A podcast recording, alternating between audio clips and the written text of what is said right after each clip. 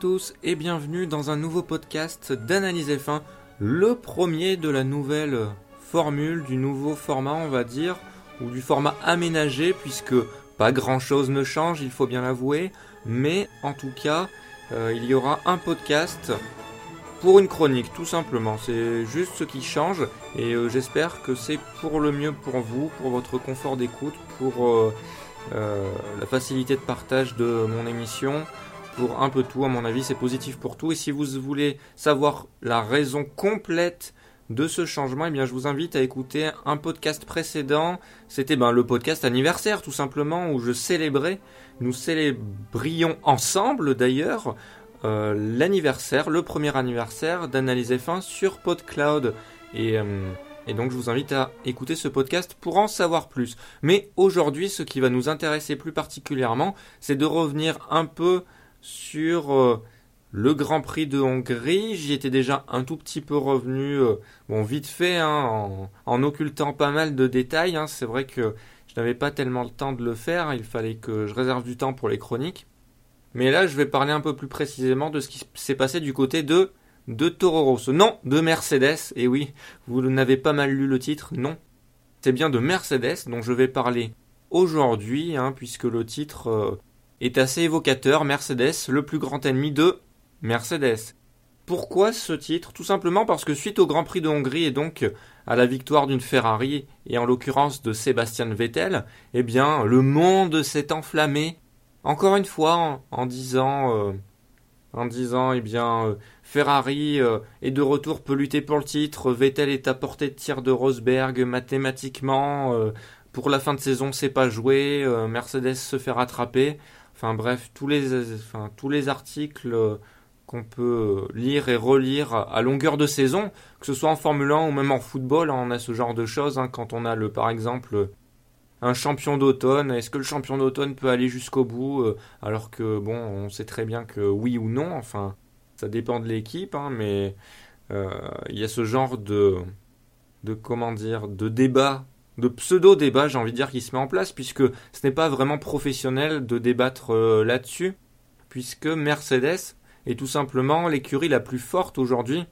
Donc, euh, je me demande vraiment comment Ferrari pourrait euh, gagner un des deux championnats, même celui du pilote qui semble le plus abordable. Je me demande comment Vettel va y arriver hein, sans, sans mésaventures de la part de Mercedes, et grosses mésaventures là. Pourquoi?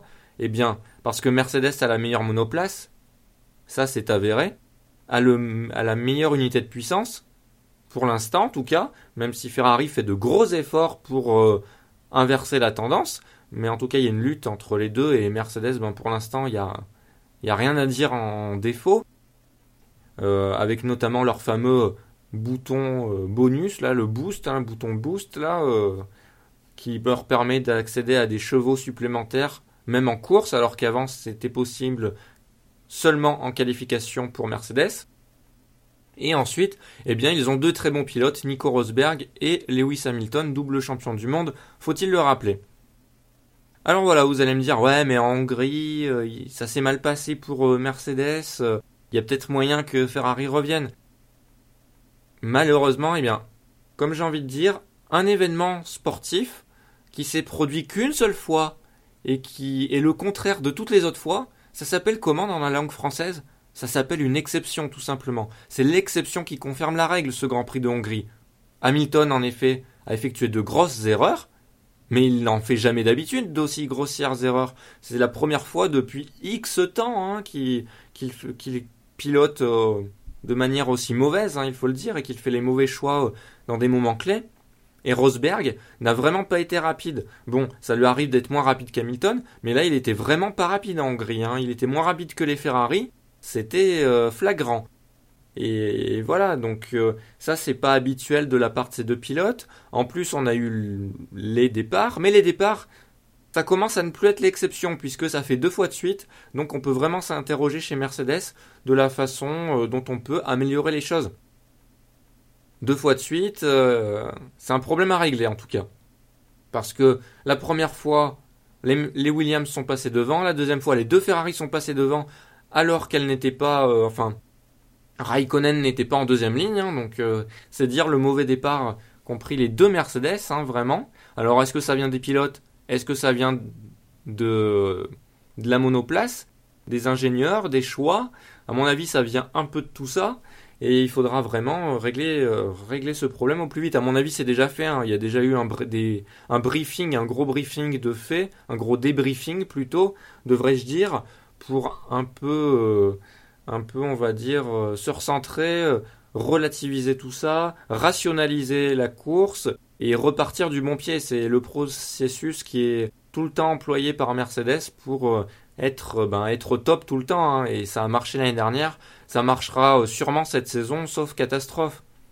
Et en effet, sauf catastrophe, parce que il n'y a pas que ça qui, ne relève pas de l'exception, il n'y a pas qu'un mauvais point qui ne relève pas de l'exception. Puisque cette année, en rythme général, je parlais de la meilleure monoplace, c'est la Mercedes, eh bien ça se vérifie en rythme général, même en Hongrie. En Hongrie, la Mercedes première ligne euh, monopolise la première ligne sur la grille de départ, et Hamilton est le plus rapide en course. Regardez le rythme d'Hamilton, même par rapport au Ferrari. Quand il avait la voie libre et avec euh, sensiblement la même usure de pneus, on va dire, eh bien le rythme d'Hamilton était, euh, était quand même très rapide, hein, bien plus rapide que Rosberg, au niveau voire euh, plus haut que les Ferrari. Donc c'est à noter, hein, Mercedes, il ne faut pas tout de suite faire un revirement, mais je déteste ça quand les médias font ça en particulier, quand c'est les spectateurs qui ne comprennent pas très bien, certes, mais c'est notre devoir, que ce soit en tant que podcasteur ou de journaliste ou spécialiste, justement, c'est d'expliquer aux gens et d'expliquer aux passionnés comme nous de F1 euh, la vérité, d'expliquer pourquoi il s'est passé telle chose et ne pas essayer d'entretenir, on va dire, les a priori pour euh, faire le buzz. Ça, je refuse de faire ça, je ne le ferai jamais. J'ai l'impression de me, répéter et de radoter euh, comme une, telle une personne âgée mais ce n'est pas le cas. vraiment, vraiment, c'est très important d'insister là-dessus, je pense, dans, dans Analyser fin, puisque c'est vraiment le cœur de l'émission, c'est de d'effectuer des analyses les plus pertinentes possibles euh, ben, par respect, par respect pour vous, par respect pour ma passion de la F1, tout simplement. Après, si d'autres ne le font pas, eh bien, euh, tant pis, laissez-les là où ils sont et, euh, lisez et euh, écoutez et regardez les personnes qui réfléchissent vraiment autour du sport et j'espère en faire partie. vous, vous, m'en êtes témoin si c'est le cas.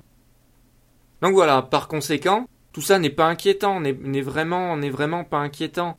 Même si mathématiquement Sébastien Vettel est plus près au classement, ça ne change presque rien à part mathématiquement. Mais que veut dire le mathématiquement quand il n'y a pas la, performance, euh, la performance euh, ni vraiment euh, une domination Ferrari très nette? Ben il n'y a rien ou presque, hein, même si Ferrari fait de son mieux. On verra, on verra en Belgique hein, si déjà il y a eu des un petit revirement ou Ferrari qui se rapproche ou Mercedes qui s'éloigne devant, qui sait? Mais, mais voilà, wait and see. Mais pour l'instant, pour l'instant, il n'y a pas à s'inquiéter du côté de Mercedes. Vraiment, si à la fin de la saison, Mercedes perd un de ces deux titres, euh, vous allez vous moquer de moi, mais non, mais il faudra pas parce que euh, je ne suis pas dans l'analyse de, l'instant, je suis dans une analyse plus, on va dire, euh, plus sur le long terme, qui me paraît vraiment plus, pertinente et, et je peux pas deviner l'avenir en effet. Mais si Mercedes vraiment perd un des deux titres, donc soit constructeur, soit pilote, le plus probable c'est qu'ils perdent le titre pilote parce que le titre constructeur vraiment, ils sont vraiment très loin devant. Eh bien, à mon avis, c'est parce que euh, Mercedes l'aura perdu. C'est pour ça que je dis que Mercedes, c'est le plus grand ennemi de Mercedes, tout simplement. Mercedes aura perdu le titre. Ce n'est pas Ferrari qui l'aura gagné par une supériorité de la monoplace. D'où le titre, voilà, d'où le titre du podcast. Euh, et évidemment, évidemment, si Ferrari gagne un des deux titres, il ne faudra pas non plus enlever le travail de Ferrari. Ce sera exceptionnel ce qu'aura fait Ferrari et sûrement Vettel donc ce, sera exceptionnel, mais il ne faudra pas dire que Ferrari a remporté le titre parce que leur monoplace était meilleure. Non, à mon avis, euh, ça ne sera pas le cas. Enfin, si c'est le cas, ce sera sur 2-3 courses et parce qu'avant, Mercedes a fait n'importe quoi. C'est c'est possible, hein, on peut, comme certains disent, il peut tout arriver dans le sport, il peut tout arriver dans la F1, mais ça c'est un peu un discours d'eau tiède et euh, je suis désolé, mais je vais pas vous le tenir dans l'analyse F1, c'est pas mon but. Hein. Sinon, euh, sinon dans tous les podcasts, je dis ben tout est possible, hein, tout est réalisable, c'est le jeu de la vie. Non, ce n'est pas, ce n'est pas comme ça que ça se passe. Il faut un peu euh, rationaliser les choses un petit peu, même s'il se passe des choses folles. au bout du compte, tout s'explique, selon moi. Voilà, donc suite, on va dire, à ce Grand Prix de Hongrie quand même. Il y a quand même chez Mercedes, on a quand même réagi. C'est vrai qu'il y a eu des erreurs et que ça, ça doit pas se reproduire. Parce que, à la fin de la saison, j'ai même envie d'ajouter, si Mercedes perd le titre, ça sera une faute professionnelle. Hein. Une véritable faute professionnelle. Après, il faudra voir de qui vient la faute, mais ça sera pilote ou écurie, voire les deux. Hein. Donc, euh, donc vraiment, et je, ne pèse pas mes mots. Hein. Faute professionnelle si jamais Mercedes perd le titre cette saison. Hein. Ce, serait, ce serait vraiment... Euh, là, c'est une grosse cote. Franchement, si vous aimez les grosses cotes, pareil sur Ferrari euh, pour le titre. Mais, mais, voilà, en tout cas, on peut espérer voir Ferrari remporter des victoires. Un homme taxé pas anti-Ferrari, pas du tout. Hein. Pas du tout, ça c'est clair. Euh, on peut s'attendre à, voir Ferrari remplir leur premier objectif, leur objectif principal de trois victoires. Il en reste une à, faire. Ça reste très possible, hein. je pense qu'ils peuvent y arriver. Mais après, de la remporter un titre, on en est loin cette saison. Mais c'est déjà très bien ce qu'ils font depuis le début. Il faut le, signaler. Donc Toto Wolf, Toto a déclaré suite au Grand Prix de Hongrie que ben, ce Grand Prix justement les a alarmés. La course les a alarmés parce que le départ ça va pas, les pilotes ça allait pas, euh, il y avait pas mal de, soucis, surtout, surtout au départ vu que c'était la deuxième fois euh, consécutive. Et, euh, et un peu, et à part cet effet d'alarme, il a déclaré également, bon, on le croit, on le croit pas, mais il a déclaré que Mercedes allait accélérer le développement du côté de la monoplace et du côté de l'unité de puissance pour asseoir la domination. Enfin, plutôt, euh, enfin, dans les termes de Toto Wolff, c'était plutôt pour ne pas laisser Ferrari revenir. Mais euh, on, peut, légitimement analyser ça comme euh, on veut asseoir notre domination, ils ne reviendront pas. C'est plutôt un discours de leader là qu'a eu Toto Wolff. C'est très intéressant, mais est-ce que ça pourrait être de l'intox également Ce qu'a dit Toto Wolff? L'intox pour faire peur à la concurrence, pour se dire ouais, Mercedes a déjà une longueur, pour que Ferrari se dise Mercedes a déjà une longueur d'avance. Là, ils déclarent qu'ils vont accélérer le développement parce qu'ils se sont rendus compte en Hongrie que finalement on se rapprochait un peu sur certains types de tracés, dans certaines conditions, et que, et que voilà, ils n'étaient pas invincibles. Euh, ils vont accélérer le développement, c'est plus possible pour nous, on a trop de retard, et même si on revient, notre potentiel calculé de, de dixième qu'on peut gagner, c'est-à-dire ce qui a été calculé à l'usine euh, sur les logiciels, eh bien euh, ce n'est pas suffisant pour revenir et ainsi, ainsi Ferrari pourrait se dire,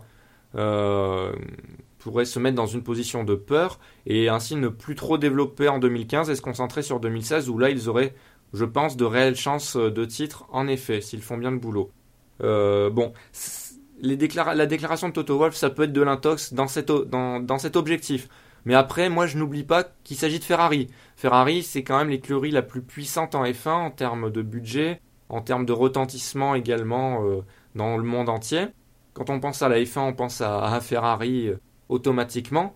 Donc, euh, c'est une écurie qui va, je pense, rien lâcher. Ça m'étonnerait qu'il lâche le bout, le, le, bout de gras pour la fin de saison pour se concentrer sur 2016. C'est pas tellement le genre de la maison, je crois. Mais en tout cas, c'est bien essayé, je pense, en tentative d'intox. Enfin, je, pense, enfin, je crois que c'est une tentative d'intox, en tout cas de la part de Toto Wolf, un peu pour faire peur, mais bon, euh, c'est bien essayé, mais je pense pas que ça marchera. Mais c'est intéressant en tout cas d'avoir ce genre de déclaration. C'est aussi ça la rivalité entre écuries, c'est, euh, on va dire ces petites guéguerres là entre euh, par par déclaration interposée quand c'est on va dire quand c'est fait comme ça, c'est sympa. Quand c'est pas euh, cru, c'est bien. Bon, quand c'est cru, ça peut être aussi intéressant, certes, mais, là, ça, ça a sa saveur également. Donc, j'espère que vous, dégustez également allègrement, euh, ce, on va dire, cette lutte.